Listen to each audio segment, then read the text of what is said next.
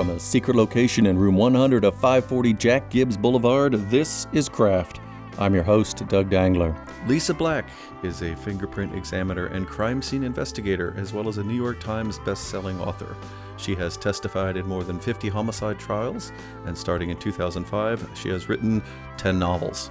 She'll appear with Thurber House's Evenings with Authors on Thursday, September 21st. More information is available on the Kraft.com website. Welcome to Kraft, Lisa Black. Thank you. Thanks. Well, your latest book is Unpunished, which explores the death of a copy editor at a fictional Cleveland newspaper who's found hanging above the wheels of the paper's printing press. And it's the second of your books to feature forensic investigator Maggie Gardner and homicide detective Jack Renner. Tell me a little bit more about Unpunished. Well, the characters are... Maggie is a crime scene investigator and latent print examiner for the Cleveland Police Department. And, you know, she basically works in the lab. She's not a cop. She's a civilian employee. So, you know, she doesn't carry a gun. She just does the crime scene work and photographs and stuff like that. So it's nothing glamorous. She's kind of in the background. Nobody pays a lot of attention to her. And... Then Jack Renner is a homicide detective, and he has sort of a sideline that was introduced in That Darkness that, unbeknownst to anyone else, he was ridding Cleveland of its worst criminals, the ones that they could never get into a court of law, and basically executing them in, as humanely and calmly as he could. And to him, this is just the right thing to do. And how that all comes, I don't want to give away too much about the first book, but basically they are in a very uneasy truce, he and Maggie, because they each have something that could sink the other. And for their own best interest, they need to keep this secret. Mm-hmm. And it's weighing on her very heavily. So this Unpunished begins as she's still dealing with the fallout of what she learned about Jack and about herself in the first book. And there begins a series of murders at this newspaper. And I kind of decided to set it at a newspaper on a whim. The idea popped in my head, and I thought, well, that's a great place to have a murder, because you don't know, is it about a story that someone didn't want written, or that someone did want written, or has it got nothing to do with a story at all? Is it just a conflict between two coworkers, and, you know, what's going on here? And there was so much potential.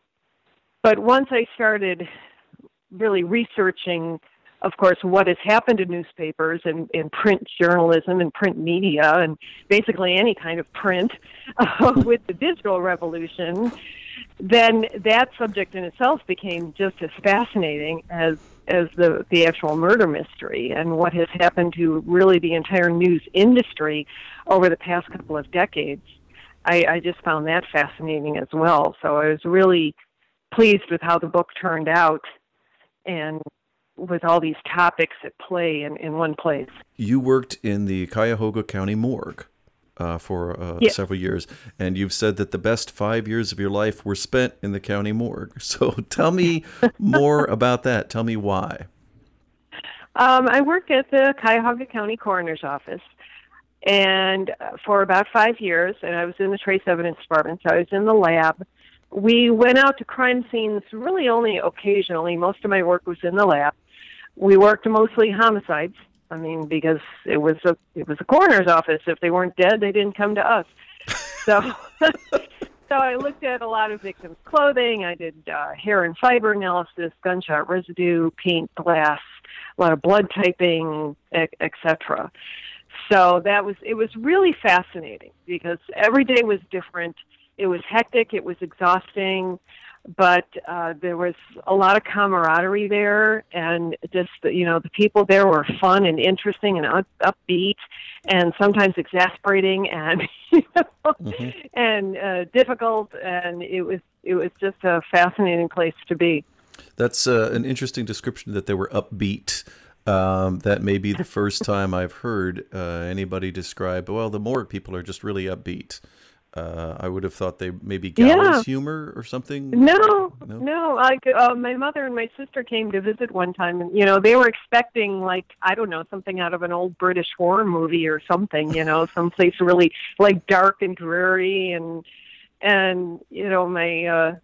my sister still laughs about she got there, and I think the receptionist or one of the deaners or the deskman or something said, she said, we'd like to look around, but we don't want to get in any trouble. And he said, oh, no, you can't get in trouble here. Just don't lie down.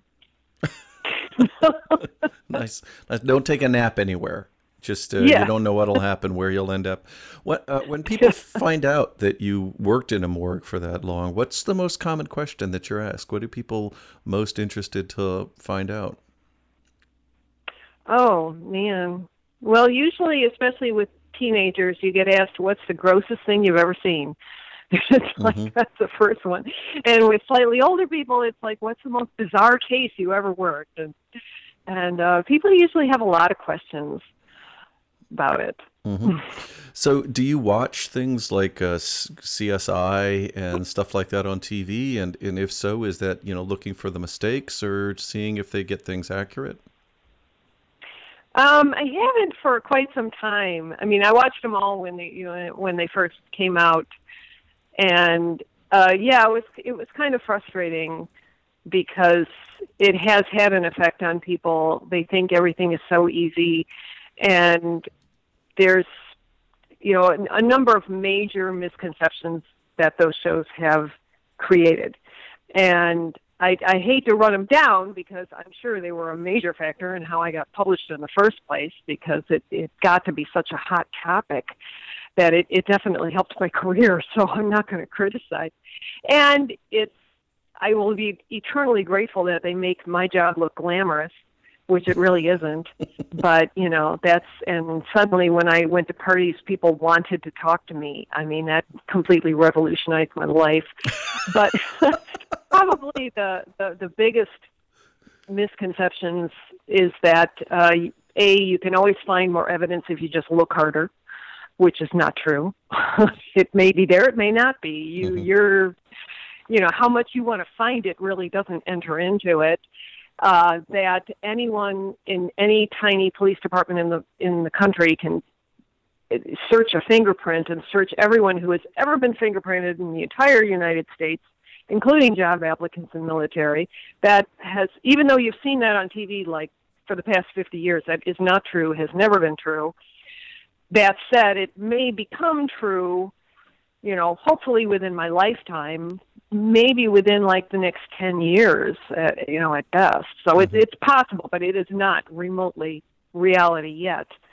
And that we have databases of every substance known to man, from wall paint to lipstick, to motor oil. And there's just this magic machine that you can pop it in and it will tell you what it is, who makes it, how many products they sold, and, then tap into Macy's sales receipts and see how many they sold in this area and who they sold them to, and here's their driver's license picture.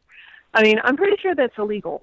I don't think Macy's would care for that, and I don't think Revlon lipstick would care for us knowing their formulas. I mean, all these companies, this is how they make their living. They don't publish their formulas where everyone, every time they can hear you, have to ask. Although it's good to know, hearing it from a professional in the field, that Macy's is the place that's selling all of the stuff that's used in crimes. So I'll keep that in mind the next time my wife makes me go to Macy's. So I'm just kidding, Macy's. Don't sue us. You had said earlier that a printing press struck you at some point as a great setting for your book, Unpunished. Is that something that you go around and you see different places and you think, hey, this would be a great place for a murder? And then you turn to whoever you're with and you say, wouldn't this be interesting? Is that how your life goes when you're a writer of crime fiction? Sometimes, yes. Sometimes, no. I'm very drawn to places. It's like if I wasn't in the line of work I'm in, I would probably be an architect if I could handle the mathematics involved.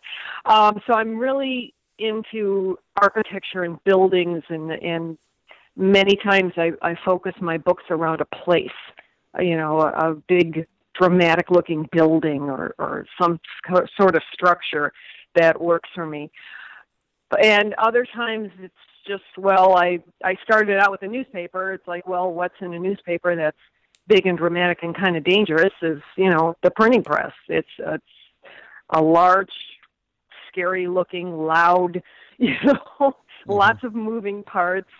And what's funny is that the last murder in the book, but not having seen one at that point, I was planning to have somebody shoved into the cutters. I mean, I thought they would cut newspapers with these big, huge chopping blades that would come down and cut reams of paper. And, you know, obviously that would be a very, very bloody, gruesome death if someone got shoved into that, until I actually visited the Fort Myers, because I do live in Florida now. So the Fort Myers News Press gave me a tour of their plant, and newspapers are actually cut one sheet at a time by this little tiny round blade that, you know, it's smaller than what you use to cut pizza.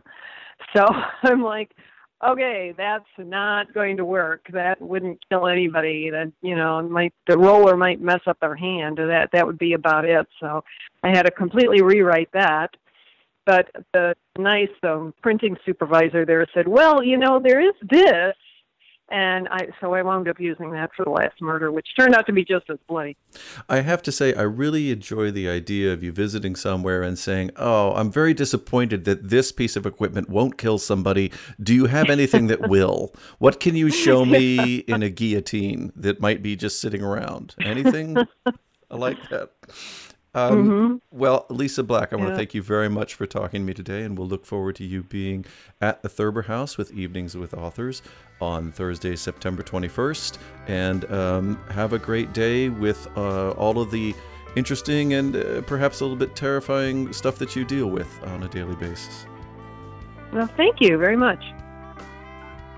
For more information from my guests, visit www.crafttheshow.com. This is Doug Dangler. Until next time, be creative.